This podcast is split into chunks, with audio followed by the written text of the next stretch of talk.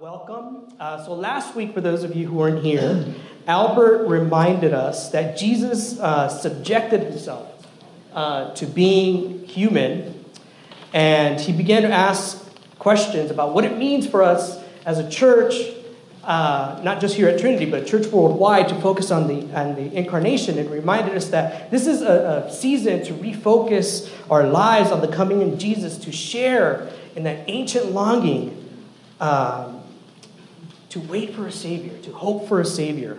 This is a reminder, right? Uh, again, like he said, this is not just a season about consumerism, this is a season to wait on the Lord. And his encouragement to us during this Advent season is to ask ourselves two questions. I don't know if you guys remember this. He said, uh, What does the incarnation tell us about the character of God, about who God is? Why does it matter? And the second question he, he wanted us to be reflecting on is what does the incarnation ultimately tell us about ourselves? And this morning, I want to address the ways that the incarnation speaks into our experience with our family and with our prayer life. How does the incarnation, this huge uh, theological reality, become tangible and practical in our lives uh, in the midst of our family? So, I don't know about you guys. Uh, I think holidays have been uh, hard for me. Uh, Thanksgiving and, and Christmas, they're a great time to be with family. But I think that in my mind, I have expectations of what, you know, holidays like uh, Thanksgiving and Christmas are supposed to be that don't always match up with my reality, right? I think, like, in my mind, I, I picture this you know what I mean? Like, like people hanging out around the table, having a good time. I think like Christmas trees, like I think food. I think family. I have, again, uh, like I said, a picture in my mind of what Christmas and Thanksgiving are supposed to be, who I want uh, around the table with the types of conversations that we need to have. But I think that in my adult life, if I'm really honest, it doesn't always go down like that. You guys know what I'm talking about? It doesn't always go, go down like, like, like that picture to me. I'm like, man, that's awesome you know? Uh, but it never goes down like that. There's always drama happening in my life. There's always somebody who disrespected somebody else uh, sometime during the year, and now that, that person uh, is not invited to hang out with us at Thanksgiving or Christmas anymore. You guys have this experience? Not invited. And even when everybody shows up, I'm always like on edge, right? Because I'm waiting for somebody to say something inappropriate about somebody else at the table uh, because we all know, right? Like, like what's been happening in family life. So, like, who's going to ask her about that? Or who's going to ask him about that? And I'm like hoping, Lord, not here, not at the table. I only see these people once or twice a year, some of them. So, not here. There's always family drama happening. That's just my family. I don't know about yours. But I think that in my experience, even people who have grown up in the church, even families here at Trinity, we're not perfect. Yes? Not perfect.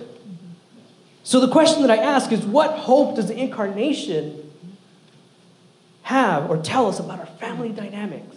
Right? Because there's so much, um, I think, uh, things that we want to see, but, but, but that's not always reality. So, what hope does the incarnation bring into our lives? And this morning, we're going to be looking at the beginning of Matthew's gospel. We're going to focus on the angel's interaction with Joseph and his dream. But before we go there, I wanted to give you a little bit of background. Right? Matthew opens a story about Jesus by telling us about uh, Joseph's family lineage. And what he's doing is he's bridging the gap between what God has done in the Old Testament and what's happening now in the New Testament in the life of Israel when Matthew is writing this uh, to, to Jews in the first century. Now, most of us, I think we skim through, through these genealogy lists. Right? Like, how many of you guys get excited about genealogy lists? Uh, no, not too many. Oh, Aaron, of course. Um, most of us, I would argue, we skim through this stuff, right? Because all these names, they don't mean anything to us. But to Matthew's reader, readers, right, he was uh, uh, writing to a Christian uh, Jewish audience. It was the story of their family, right? It was the story of Israel. What Matthew is telling them is look, the story of God is continuing into this, this current situation. The same God that was alive in the life of our ancestors is alive today. And Matthew does this. He bridges the gap between what God did then and what God is doing now by talking about Jesus' family line. And if we begin to pay attention to what's happening in that family line, we begin to notice that there are some people in Jesus' family line that aren't necessarily people that you and I would want uh, to talk about. You know what I mean? So we have Tamar, who is a Canaanite and the wife of Judah's oldest son. The oldest son dies. She marries uh, uh, the middle son. And eventually, she, she kind of deceives Judah, her father in law, to sleep with her. That's one of the people in Jesus' family line. Then we have Rahab, right? Rahab, who was a prostitute who helped the spies enter Jericho uh, and basically take over the promised land. And we have Ruth, who was a Moabite, who left her land to accompany her mother in law. Then we have Bathsheba, who was married uh, to the Gentile guy, uh, Uriah, who was a Hittite. And King David, right, saw her bathing on the roof one day, and he basically has one of, one of his servants summon her. He has sex with her. She conceives. He tries to cover it up. And David pretty much uses his power, his authority, uh, to force her to cheat on her husband. And he uses his power to have sex with her. Right? So, so before Jesus is even born, before Jesus is even born, God chooses a family with a history of men marrying, marrying women from the wrong tribes uh, who are worshiping the wrong gods, who, who uh, some of them are prostitutes, some of them have been sexually uh, uh assaulted, some of them are deceiving their father in laws. And God could have chosen a perfect family. A family line without blemish, a family line that Matthew's readers could be proud of. You guys know what I'm talking about? And, and I have to wonder, right? Like, are Matthew's readers confused? Like, yo, man, like you could you could have chosen a lot of people to talk about. To talk about like where we've been, like why you gotta bring up old stuff, you know what I mean? Why you gotta bring up old stuff, Matthew? Why would you pick these people? Now, I don't know about you, but uh, I can't relate to all of that. But I, I could relate to some of it because there are some people uh, in my family that have embarrassed themselves and embarrassed the rest of us. You know, there are some people in my family that I don't want to hang out during Thanksgiving. But I don't have any choice because Thanksgiving is not at my house, it's at my mom's house. My mom invites them, right? there are some people um, that are not going to get anything from me on Christmas morning. It's like straight up. You know, there are some people in my family that are, that I'm just not going to call it midnight on New Year's you know, or on midnight ever, probably, you know. so before Jesus is even born, right, like the truth of the incarnation is that God comes via a family of shady characters. Like when, when, the, when the Word was made flesh to dwell among us, He chooses a family line that is full of people that we would not expect. Before Jesus is born, the truth of the incarnation is that God is not afraid to enter into the messiness of family drama. And this, I believe, is good news for us. Can you say good news? This is good news because if God can use Joseph's broken family to bring the Savior of the world, then maybe He could use my family also and your family. Last week, Albert reminded us, right, that Jesus subjected Himself to being in, in a human body and then going to the cross. And He asked, for what? Right? Like, why, why would God do this? You guys remember that? Why would God do this? And his answer was for us, for love, right? For broken people, for selfish people, for sinful people. This is the God who has been revealed to us. God did this because he loved us. And, and one of the early church fathers, one of my favorites, um, Athanasius says, This is why Jesus came. He has been manifested in a human body for this reason only, out of the love and goodness of his Father for the salvation of us men. It is we who are the cause of his taking human form, and for our salvation that in his great love he is, he is both born and manifested in human body. Right? And the grand narrative of Scripture at the beginning is, is that God loved humanity. God made humanity in his image. We were supposed to be his representatives across the face of the planet. We were supposed to multiply. We would have uh, uh, we were supposed to have dominion over all of it. When God made creation, he said that it was good, and when he made humanity, he said that it is really good. We were made in his image. We were created to reflect the glory of God to all the cosmos. But that story comes crashing down. Crashing down when Adam and Eve ate from the fruit in, in the book of Genesis. When they believed the serpent and ate the fruit, they gave up on God's plan for humanity. Death and sin entered our lives. The image of God in us became corrupted. And instead of being the reflection of the image of God to all of creation, we became a reminder of humanity's disobedience and subjected ourselves and all of creation to the power of death and sin. And the incarnation turns all of that on its head. The incarnation redeems Adam and Eve's decision. The incarnation is God's way of saying, You gave up on being made in my image. You became slaves to sin and death. And the only way to restore that image, uh, to restore creation back to what it was, is, put, is to put death to death. And the only way that that happens is when God Himself comes in the flesh. He comes into creation, subjects Himself to the power of sin and then uh, and uh, to the power of death, and then conquer, conquers it on the cross through the resurrection. And I love, I say that all, right? To remind us that God chooses to do this not through some perfect family, but through a family line that makes everyone who is looking at this genealogy list cringe. Redemption comes to humanity and to creation through a messed up family line. And like I said, I don't know about you guys, this gives me hope because if God can choose to become incarnate in Jesus broke and uh, uh, yeah, Jesus broke a family line, then maybe He can become incarnate in my family and begin to destroy the power of sin and death in the Ramos family line and restore us back into His image. And that gives me hope. This is good news, especially this time of year right? Because, like I said, this is time to be family.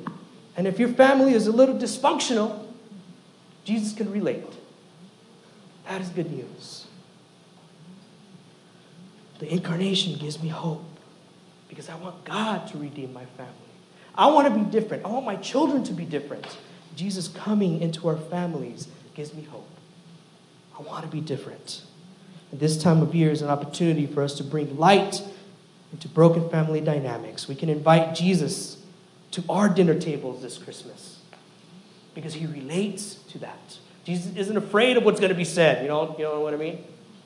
Jesus is not afraid because he's experienced it. So that's just a background to what we're really going to be talking about this morning. Um, the text that I have for us is, is how does this play out in Joseph's life? I wanted to read to you guys from the book of Matthew. Now, the birth of Jesus the Messiah took place in this way. When his mother Mary had been engaged to Joseph, but before they lived together, she was found to be child with the Holy Spirit. Her husband Joseph, being a righteous man and unwilling to expose her to public disgrace, planned to dismiss her quietly. But just when he had resolved to do this, the angel of the Lord appeared to him in a dream and said, Joseph, son of David, do not be afraid to take Mary as your wife, for the child conceived in her is from the Holy Spirit. She will bear a son, and you are to name him Jesus, for he will save his people from their sins. All this took place to fulfill what had been spoken by the Lord through the prophet. Look, the virgin shall conceive and bear a son, and they shall call him Emmanuel, which means God is with us. And when Joseph awoke from sleep, he did as the angel of the Lord commanded him. He took her as his wife, but he had no marital relations with her until she had born a son, and he named him Jesus. So Matthew tells us that Mary uh, was engaged to Joseph. This is a good thing, right? Like the engagement process in Jewish society was more significant than what most of us experience here in the West. Uh, it lasted about a year, and it was a legally binding contract right? A legally binding contract. That means that meant that these two families uh, were promised to each other. Um, uh, so, so, so, they were like, like married but not married. It, it was is just different than what we have today, okay? Um, and, and again, it was a year long. And at the end of that year, they would come together and live together and consummate the marriage. And Matthew tells us that they are engaged. Mary and Joseph, again, are legally bound to each other, but they don't live together. So we find ourselves in that middle period, right? Like sometime in that year, in between uh, when they made the agreement uh, to get married and, and that day when they're going to actually finally live together. And this is a good time, right? This is time to celebrate, man. Like these two people are coming together. This is a hopeful time. This is a time we look forward to. So I remember uh, when I proposed to Molly, And I proposed to her at Huntington Beach. Right, so, so Molly, uh, Molly loves the beach. Molly's from Seattle. Uh, Molly loves hot chocolate and s'mores. Uh, reminds her of the Pacific Northwest. So I recruited my, one of my, my best friends, Eddie, um, to throw up one of these easy up, you know, canopy things next to a fire pit. And he put a, a white sheet underneath it with a bunch of rose petals. And next to the fire, he had like some hot chocolate and everything that we needed for s'mores. So I took Molly uh, to Huntington, to the Huntington Pier, had dinner in that area, and I would say, hey, like, you want to go on a, on a walk on the sand with me? And she's like, yeah, awesome. And then we start walking, you know, and I don't even remember what she said because my heart was like thumping so loud. I was like, Lord, uh, I'm going to ask this woman to spend the rest of my life with me, you know? And uh, eventually we got to the canopy, and as soon as she saw it, she knew what was going on and started crying. Right? And we began dreaming about what our lives together were going to be. Now, that's a little different, uh, and you know, how it went for Joseph and Mary. Their parents probably arranged their marriage, right, with their consent. But I think that sense of anticipation is the same as it was for Molly and I. And, and any in the room, anybody in the room who's like currently engaged or anybody in the room who's been married, the dreams that you have, right, about spending the rest of your life together, the feeling that you get in your stomach when you think about your future together, you think about uh, having kids, and there's a bunch of hope, you know what I mean? Like, uh, everything's a dream, you know, oh, everything's to be awesome. Um, your entire future is ahead of you. And that's a good thing. You know, that's a wonderful time. But then, right, this is why I love, I love scripture. Then Matthew throws a wrench into all of that. But before they lived together, she was found to be with child from the Holy Spirit. what? She's already pregnant. You know, here we have the situation that's supposed to be hopeful, and it's like, oh snap, she's already already pregnant. And we know it's not from Joseph because his plan is to divorce her quietly. Man, Luke's gospel tells us, right, that the angel Gabriel came to Mary. And he said, Greetings, favored one. The Lord is with you. Do not be afraid, Mary, for you have found favor with God. And now you will conceive in your womb and bear a son, and you will name him Jesus. Mary knew that she was going to conceive by the power of the Holy Spirit. Mary, Luke tells us, was highly favored by the Lord. And when the angel tells her that she's going to bear a son, she's going to like, what? Like, like how's that going to happen? Right? Because they're in this in-between stage. They haven't come together and consummate the marriage yet. And the angel said to her, the Holy Spirit will come upon you and the power of the Most High will overshadow you. Therefore, the child to be born will be holy he will be called the Son of God. So Mary knows what's going to happen. But poor Joseph has been in the dark about all of this. Right? And part of me wonders, Lord, why didn't you come to Joseph first? Right? Save this brother some emotional pain. You know what I'm saying? Like, can you guys imagine how that conversation went down? Right? Like they're committed to each other now. They're excited about the future. Their families have been talking about this wedding. Uh, this is a, a, a, a, time to plan it out, right? Because it's going to be a feast. And we have an example of this in the book of John. They used to party for days. You know, this was going to be awesome. but she's already pregnant. She's already pregnant and it isn't his. Right? So, can you imagine how this conversation went down? I, I, I like putting myself in the text sometimes. So I, imagine it. Mary, how, how, are you doing today? Uh, you know, I've been throwing up every morning for the last few weeks. Oh, girl, I'm sorry. You know, are, are you, you must be nervous with all the plans. Or you, you must be looking forward to hanging out with me. Uh, no, not exactly, Joseph. I'm pregnant. but you're what? Yeah, I'm pregnant. But don't worry, the Holy Spirit did it.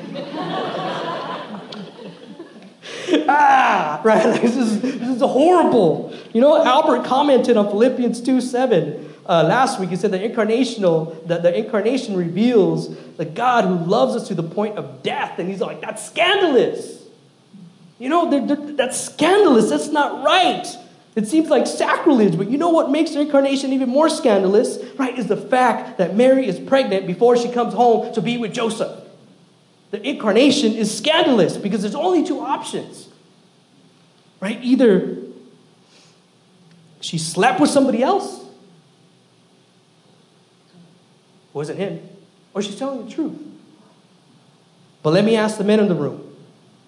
Right? Which one of you, if your fiance came and told you that she was pregnant by the Holy Spirit, would you believe her?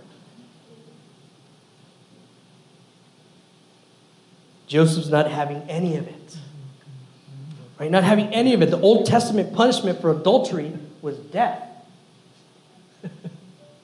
if there is a young woman, a virgin already engaged to be married, and a man meets her in town and lies with her, you shall bring both of them to the gate of that town and stone them to death the young woman because she did not cry for help in the town, and the man because he violated his neighbor's wife. So you shall purge the evil from your midst. But the text tells us that Joseph is a righteous man and that he is unwilling to expose her and her family to disgrace. Instead of putting her to death, he decides to divorce her in secret. Right? He could have called her out publicly. He could have had her tell the Holy Spirit story to the rest of the family. Right? He could have canceled the wedding. Imagine that. He could have put her to death, but, uh, but he chooses not to. And he chooses to do this before the angel even appears to him. Joseph chooses to not retaliate. He could have done it, it was his right. He could have, he could have uh, uh, gone all the way, right? He could have had her stoned. And I think there's a lesson in, in here for uh, somewhere for those of us who love to take revenge on people who do us wrong, you know, especially people in the, in the family. You know what I'm saying? Um, or maybe not. I'm not arguing, right, that we just accept the things that are done to us. But Joseph's reaction does make me wonder how do we respond?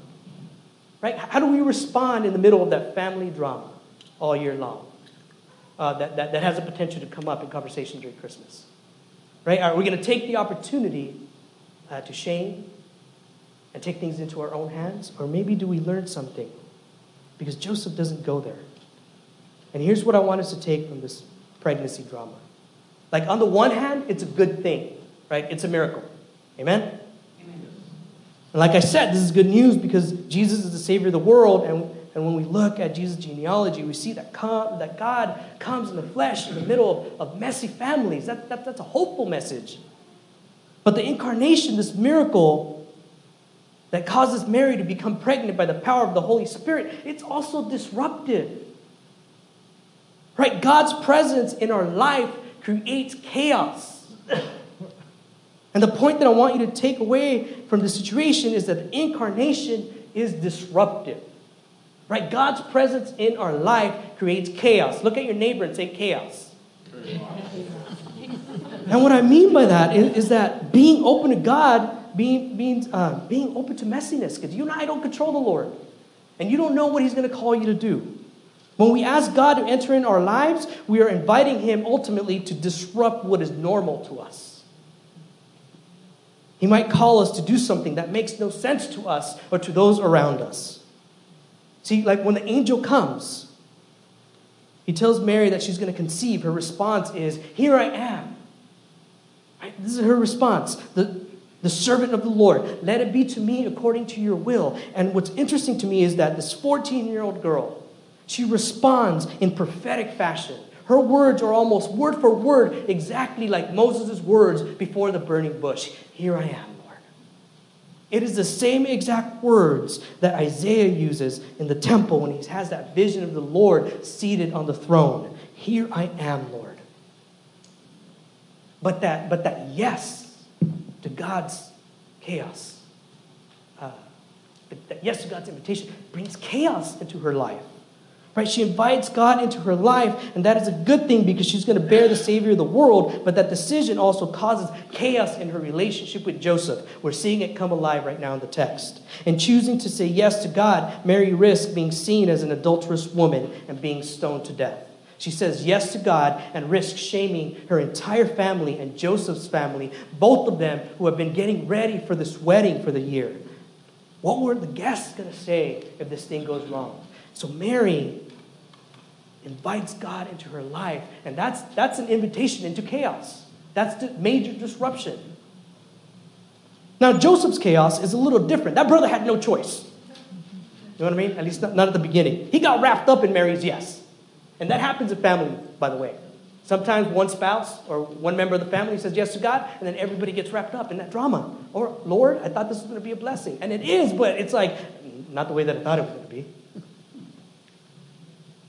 He doesn't, uh, he didn't, he didn't say yes to this initially, right? It just, it just happened. And what I love about the passage, I've been talking to a few of you in the congregation this week, Matthew doesn't tell us when Mary conceives. We're like, where in, in that year long uh, engagement does the conception happen? We don't know. We don't know if it happened at the beginning, or we don't know if it happens at the end. Which means that it is entirely possible, check this out, it is entirely possible for Mary to be showing her baby bump before her and Joseph finally move in together.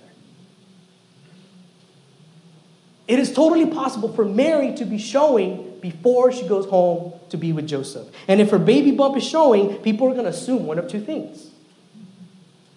One, they're going to assume that Joseph and Mary consummated the marriage before they were supposed to. And I know this happens in a lot of families, right? Like this happens in my family all the time. People consummate their marriages before they get married. Uh, and, and that's, that's kind of normal now in our society. We, we, we accept it. And, and God could redeem all that.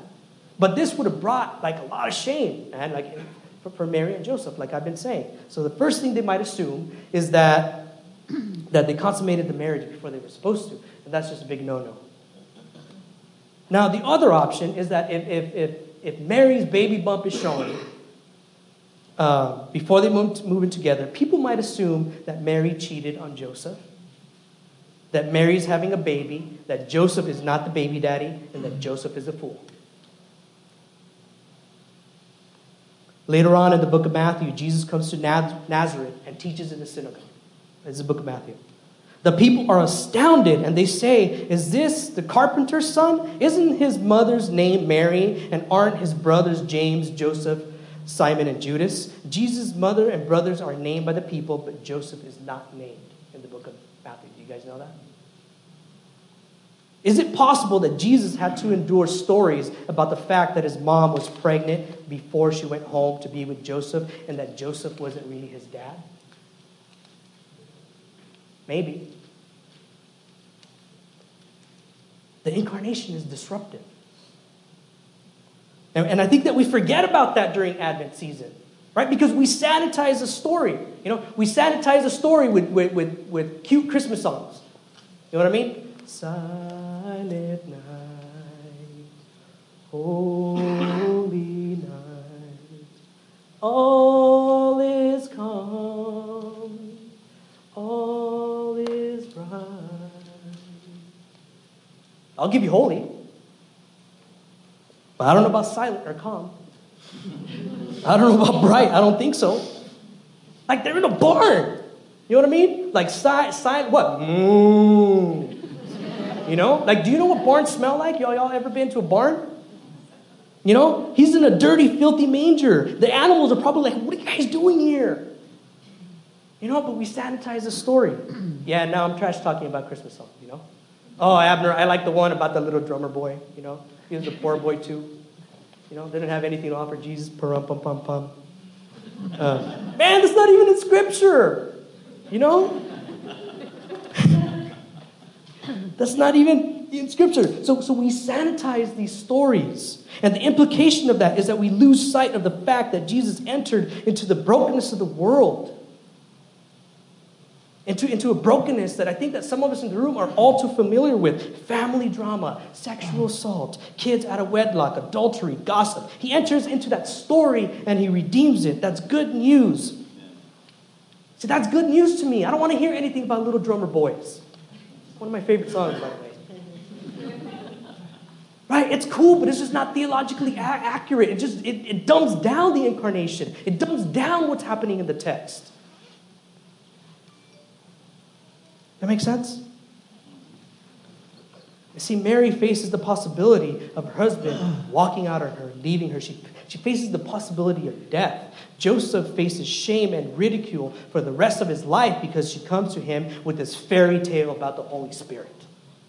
Right? That's what's going on in the text. The incarnation is disruptive. And my brothers and sisters, right? I, Advent is a time of anticipation, a time of waiting for the birth of Jesus. We look forward to coming, uh, uh, for God to come into our lives. But my question to you is this Are you open to the disruption that He will bring? When God comes and requires something of us, how are we going to respond? Are we open to the chaos that the Lord brings?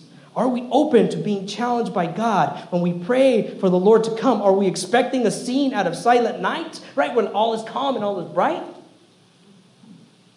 Or are we open to the thought that maybe God's coming will require a level of faith and commitment to Him that is uncomfortable for us, that maybe we're not ready for? Right? When we, when we say yes to God at Trinity in, in different ways, right? Whether, whether that's saying yes uh, to, to, volunteering at Trinity in some way or another, being part of a community group, going on a, on a missions trip with John Fawn, right? Participating in Angel Tree, running a marathon, helping with Family Promise. Those yes to God are disruptive in our lives. Are they opportunities? Are they awesome? Absolutely. But are they disruptive? Yeah, man. But we say yes to them. And we say yes to them because we know how it ends. That is a good thing. And I don't know sometimes if I want to be disrupted or not. Or not. Right? I'm, I'm an Eagles fan. Awesome Eagles Eagles team this, uh, this week. For those of you uh, uh, who don't watch the NFL, we're the best team in the country right now. And tonight, the Eagles play Molly's team, Seattle Seahawks. And the Eagles are going to stomp on the Seattle Seahawks, and I want to watch it live. But it's not going to happen because we got community groups as a couple. You know? That's disruption. You know, and that's a funny one, right? But what happens when you say yes to God and it costs you something? And people uh, begin to think that you're a fool.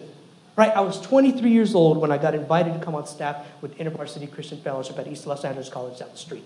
You know what I want to do more than anything else? Preach the Word of God to students. I wanted to, to, to, to preach the Word of God uh, to students. I wanted to give them hope. And I was so excited about that. 23 years old, I was graduating. So I told my mom, Mom, I'm going to come on staff with InterVarsity Christian Fellowship. I'm going to be a minister of the gospel. And you know what she told me? Abner, it's okay to go to church on Sunday morning, but you don't have to be fanatical. And my mom loves me. You know, my mom loves me, but I've disappointed her by choosing to spend my days sharing the gospel with college students. Now, since then, she's come to faith. See, but, but I didn't know how, how, that, how that was going to end. You know what I mean? I, I could have gone the rest of my life feeling my mom's disappointment for me because I decided to say yes. Our yes to God will make us look stupid sometimes. Our yes to God will require sacrifice. Are we willing to go there? The incarnation is disruptive, but will you say yes to Jesus coming into your life this Advent season? Brothers and sisters, say yes. Say yes, Trinity. Yes, Lord, we want more of you. Now, before I end this morning, I have to ask a question. Why did Joseph and Mary say yes to God bringing chaos into their lives? Why did they say yes? How was this decision made? Why did Joseph say yes to taking Mary home? And the only answer that I can see, at least in, in, in the passage that we're looking at this morning, it comes in verse 20. Right? The angel of the Lord appeared to him in a dream and said, Joseph, son of David, do not be afraid to take Mary as your wife, for the child conceived in her is from the Holy Spirit. She will bear a son, and you are to name him Jesus, for he will have, save his people from their sins. Joseph had decided that he was going to dismiss Mary, he was going to divorce her. He didn't believe the story about the Holy Spirit. Why? Because the Holy Spirit in the Old Testament was reserved almost exclusively for kings and prophets. And when Joseph looks at Mary, he doesn't see either. Right? They are working class people from a no name neighborhood in Galilee. There is nothing special about Nazareth. Never in his life did he imagine that maybe, just maybe, she was telling the truth. But God doesn't leave Mary hanging. Right? He sends an angel to Joseph. And the angel tells him, Don't be afraid to take her as your wife because she's conceived by the Holy Spirit. God sends an angel to confirm Mary's story.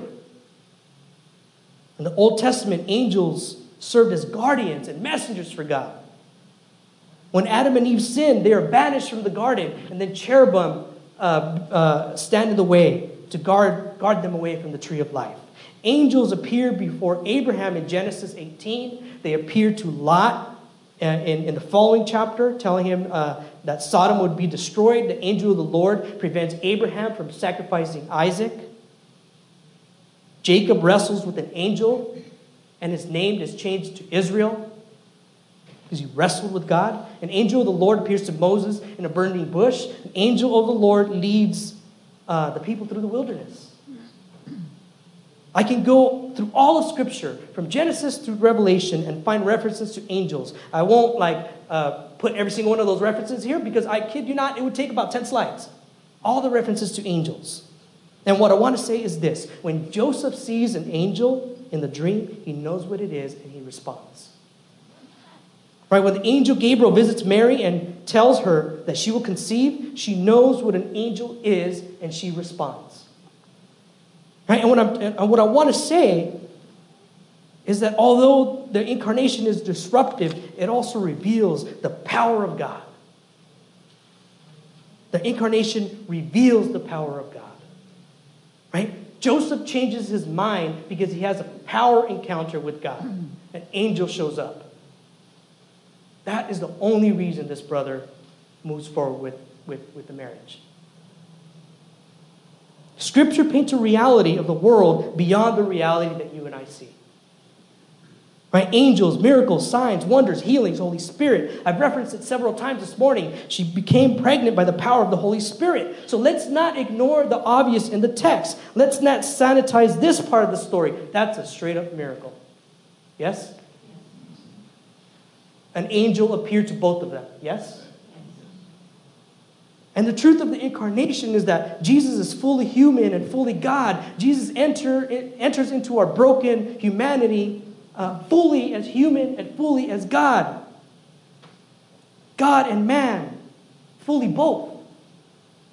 This means that as soon as Jesus enters into our humanity, before he was born, the Holy Spirit is at work. And when he comes on the scene at the beginning of his ministry in the Gospels, he comes and, and he tells the people to repent because the kingdom of God is at hand. And that ministry is done by the power of the Holy Spirit. He teaches with authority, he casts out demons, he heals people, he invites his followers to do the same. The incarnation reveals the power of God. Scripture is not afraid to go there. Right? And if scripture goes there, talk about the power of God now, Holy Spirit, we can't be afraid to go there either, especially on Christmas. Some of us in the room get weirded out, right, when, when there's any references to the supernatural. Let's be honest. And I understand why, right? Because uh, some of us have seen ways in which Christians have, have misused issues of faith, especially around the Holy Spirit. And that has caused a lot of I think, pain and confusion in congregations. People can get weirded out by the Holy Spirit really fast. You know? And I think part of the problem is we just don't control the Holy Spirit. We don't control God, right? Like I said, disruptive. But we hesitate to talk about God's power and the supernatural. And in the West, this is a consequence of the Enlightenment, right? People began to believe that the only thing that really exists are things that you can prove and explain through science. And the church bought into it to the point where even Christians sometimes don't believe in the power of the Holy Spirit anymore nowadays. And I would say that the problem with that is that there are things about God and faith that you, we're just never going to be able to understand. And when I say that, I know that there are some people uh, that might be thinking, you know, uh, uh Abner, are you telling me to like shut off my mind? And I'm like, no, not at all. Use your brain. Please, think. But be humble because the human mind can't comp- comprehend everything and prove everything. There are things, even in science, that are mysteries to us. And I'll be really honest with you. Uh, I had two other outlines for sermons that I sent Albert, and, and then the Lord gave me this one. I was like, Lord, I don't want to talk about this. Why? This is my confession to you guys. I confessed to the staff team on Monday because I want you to like me. You know, I don't want to be the weird guy getting up on the first Sunday of Advent talking about like miracles and angels and some of these other things. You know what I mean? I don't want, I don't want you to think that I'm weird, and I had to repent. And I'm like, well, if the Lord, I, I guess so, Lord. So here I am talking about miracles and angels and supernatural. I'm sorry, it's in the text. But there are things that I've seen that I have no explanation for.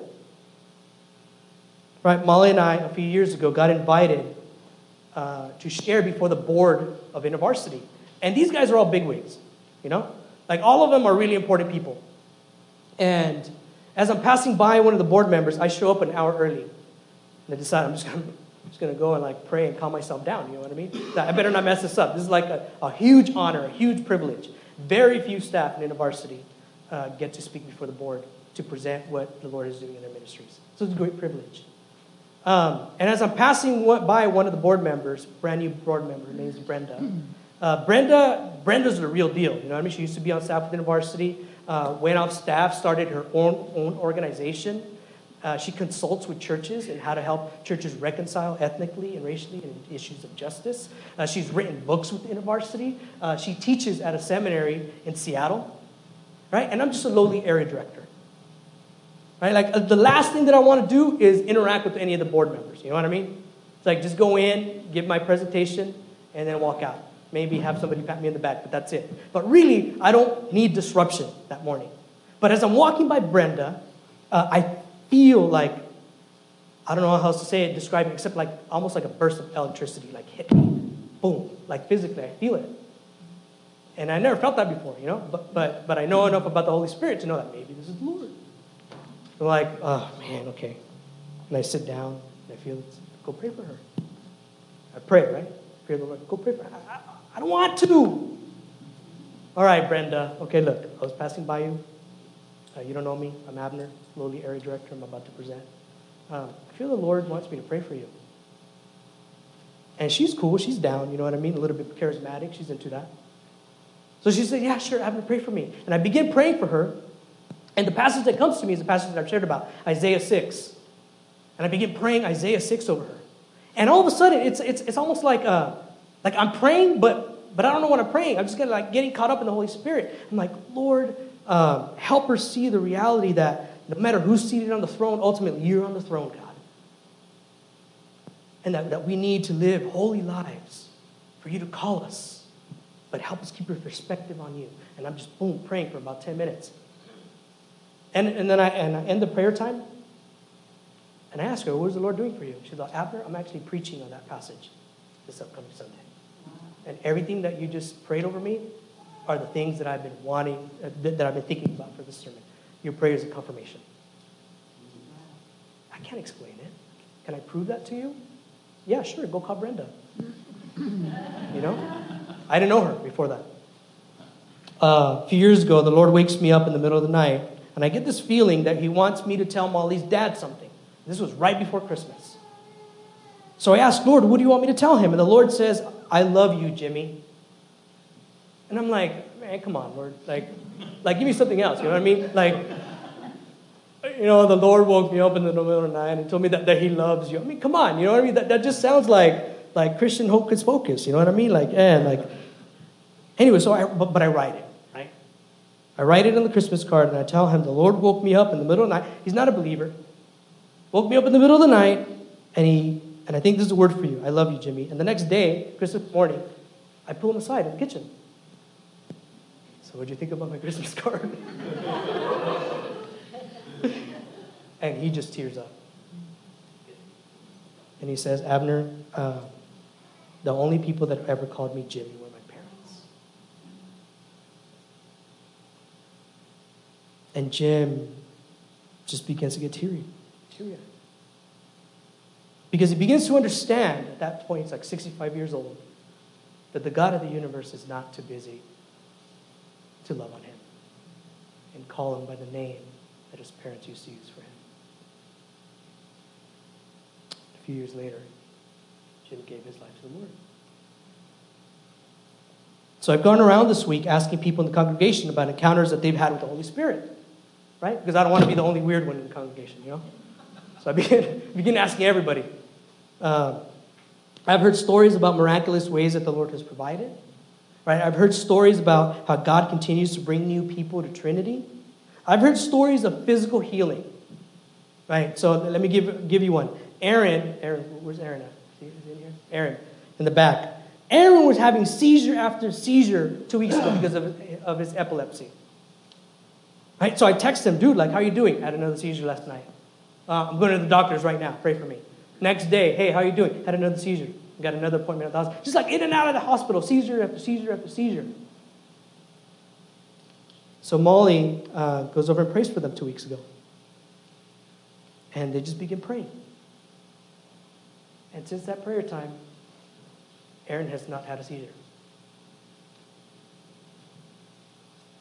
On Friday, Sandra Wong hurt her foot training for a marathon. Messed it up really bad. I think stepped on a rock, twisted her ankle. I saw her at noon limping. She told me that by the end of the day, she couldn't walk anymore. And what's funny is, Sandra knew what I was going to be preaching about. Because I told her, I, I don't want to preach about this. I don't want to preach about the Holy Spirit on Sunday morning. she's like, you, you got to do whatever the Lord's calling you to do. And then she begins praying all week long. Lord, give us miracles, give us healings. Lord, let us see your glory. Manifest yourself. Bam, rolls her ankle. The Lord heals her miraculously. Her yesterday walking around like nothing happened. Like, what happened to your, to your ankle? Huh? The Lord healed me. Miracle. I've heard uh, several stories of people being delivered from demons. Several stories. Now, I'm not going to give the devil airtime on Sunday morning, especially not the first Sunday of Advent, but let me tell you, a lot of stories here. You know, last night as I was writing, Santi walks into the office and he stands next to me. You know, and I got my earplugs on, so I can't hear anything that he's saying. he's just standing next to me. And finally, I, am like, what? Because I'm writing the sermon, right? Too busy for you, son. So, um, Papi, sometimes I'm afraid of the dark corner in my room. I'm like, why? Like, I don't know. I don't think there's anything there, but I'm afraid. And my response was, Santi, Jesus shines in the darkness, and the darkness has not overcome him. I'm going to teach you how to pray powerful prayers. Now, he doesn't, doesn't know anything about Jesus shining anything. He's five years old. But when I look at my son, I see a little warrior. And I want to begin training him to think about the world as spiritual warfare because that's what it is. And there's going to come a day that my, my boy is going to look into the corner and say, In the name of Jesus, fear be gone. End of story. I don't want to sanitize anything. I don't want to sanitize any story. Let me give you last one. In my early days on staff, I lost a student to a hit and run accident. He was riding his bike from his girlfriend's house, and a car ran him over. It dragged him 30 yards, broke every rib in his body, uh, messed up his back, shattered his face, and three days later, Julio died in the hospital. And it, and it broke me because I'd been discipling that brother, pouring into him. And it broke me. I was depressed for a number of years. And those first few years on, on staff, man, they were just hard, and I felt depressed. And I began to cry out to Jesus, Lord, I want to see you. Lord, I want to see more of you. You know, and, and, and when you're just feeling down, you just begin to cry out to the Lord, you know, just crazy prayers. Lord, uh, book of Revelation says that we're going to see you face to face. I want to see you, Lord. Will you help me see you? And on the second year anniversary of Julio's death, I have a bright light that appears at the foot of my bed at about 2 o'clock in the morning. And I'm talking like, imagine the sun at the foot of your bed. That's what it was. And it, it just scared me. It just scared me. So I do the only thing that I know how to do. I, I start going under the covers because I'm completely scared. like, like that's going to help. And as I put, begin putting the covers over me, I hear in my spirit something say, Get up, you fool. This is what you've been praying for. For Jesus to appear. This is your Lord and your Savior. Get up. And when I realize that Jesus has appeared in my room, I, I throw the covers off. And I look at this ball of light and it just explodes like supernova in my room. And I'm just like almost blinded. And when it dies down, next to where Jesus had been, there's a silhouette of a man. And he tells me, I'm so proud of you, Abner. And it's my student, Julio. And he disappears.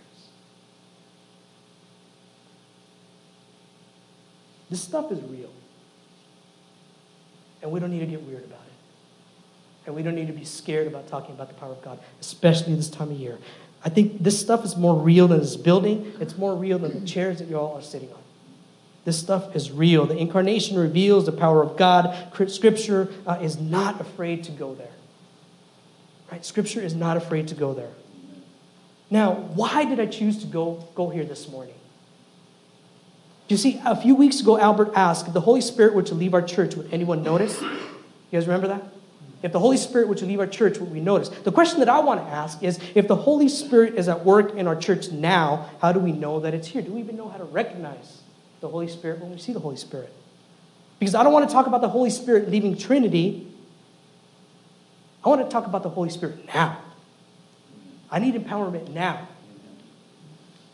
Right? As Christians, we believe that the Holy Spirit has been poured out over us. We believe Peter's interpretation of the prophet Joel when the Holy Spirit is poured out at Pentecost. And Peter says, No, this is what was spoken through the prophet Joel. In the last days it will be, God declares that I will pour out my spirit upon all flesh, and your sons and your daughters will prophesy, and your young men shall see visions, and your old men will dream dreams, even upon my slaves, both men and women. In those days I will pour out my spirit, they shall prophesy. So the question that I want to ask is, which one of our sons and daughters are prophesying, and what are they saying? Which of us are seeing visions? What are you seeing? Which one of us are, are having dreams, and what do those dreams tell us about what God is doing at Trinity? Where are the signs? Where are the wonders? Where are people being healed? Where are demons being cast out? And if none of that is happening, we have to ask why. But you know what? It is happening. You begin asking, I think we just get, again, we just get weirded out. You know what I mean? But we don't want to probably hear about it on Sunday morning, but it's happening. And we need to share these stories. So my challenge to you, if you're wondering, like, like, well, where's the challenge, Abner? What do you want me to do? Pray. Pray for miracles. Pray for God to reveal Himself. Uh, uh, uh, pray for visions. Pray for dreams. Pray for God to show up and power this Advent season. That's what our families need. That's what our city needs. That's what the world needs. We don't have to get weird about it, but can we have a faith that maybe uh, uh, gives us God permission to be who God is? Because you see, here's the thing, bringing it back to the family drama that I talked about at the beginning, right? How do you think the Holy Spirit breaks through to redeem all that family drama? Through prayer, through pressing into God, and asking God to show up and disrupt not just my life, not just your life, but the life of our friends and our family members. And I love that there are some of you in this room who tell us the same thing every week that we need to pray that the Holy Spirit is going to do something. Every time I hang out with Mei Fong, I'm listening. Mei Fong, I want you to know that I'm praying. And I know that there are a lot of people in this church that pray. Every time I interact with you, every single time, it does not fail. Abner, I'm praying. This morning, Mei Fong prayed for me. What are you praying for? Just to test it out. That the Holy Spirit would come in power on this church. Amen. So, again, my challenge to you as I close this morning is to commit to a revival in our prayer lives this month.